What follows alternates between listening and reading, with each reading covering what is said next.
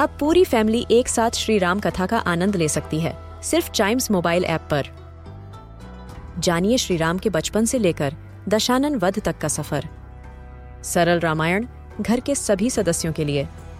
आज ही डाउनलोड करें चाइम्स मोबाइल ऐप एप्पल या गूगल प्ले स्टोर से।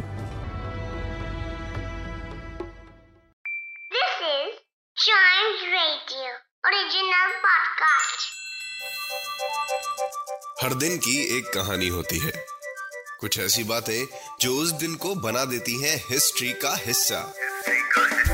तो आइए सुनते हैं कुछ बातें जो हुई थी in this day's history. Hello and welcome to this day's history. और आज हम जानेंगे 31 अगस्त की हिस्ट्री के बारे में। चलिए तो आपको बताता हूँ कि आज के दिन इस दुनिया में क्या कुछ इम्पोर्टेंट हुआ। 1897 में थॉमस एडिसन ने किनेटोस्कोप का पेटेंट करवाया था। ये दुनिया का पहला फिल्म प्रोजेक्टर था और इसमें एक वक्त पर एक ही इंसान फिल्म देख सकता था।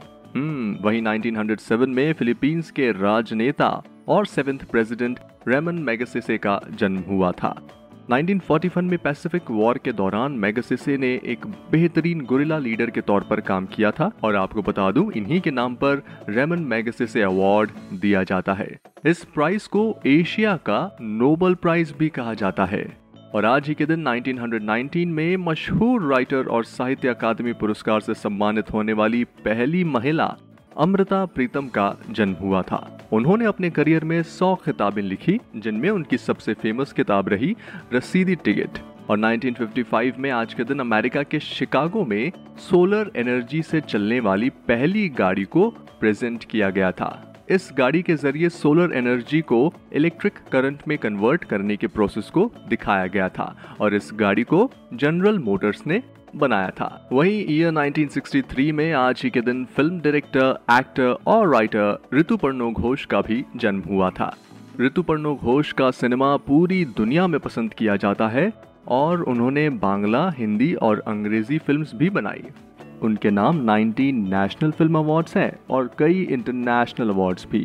तो इस पॉडकास्ट में इतना ही। आई होप आपको ये सारी बातें इंटरेस्टिंग लगी होंगी।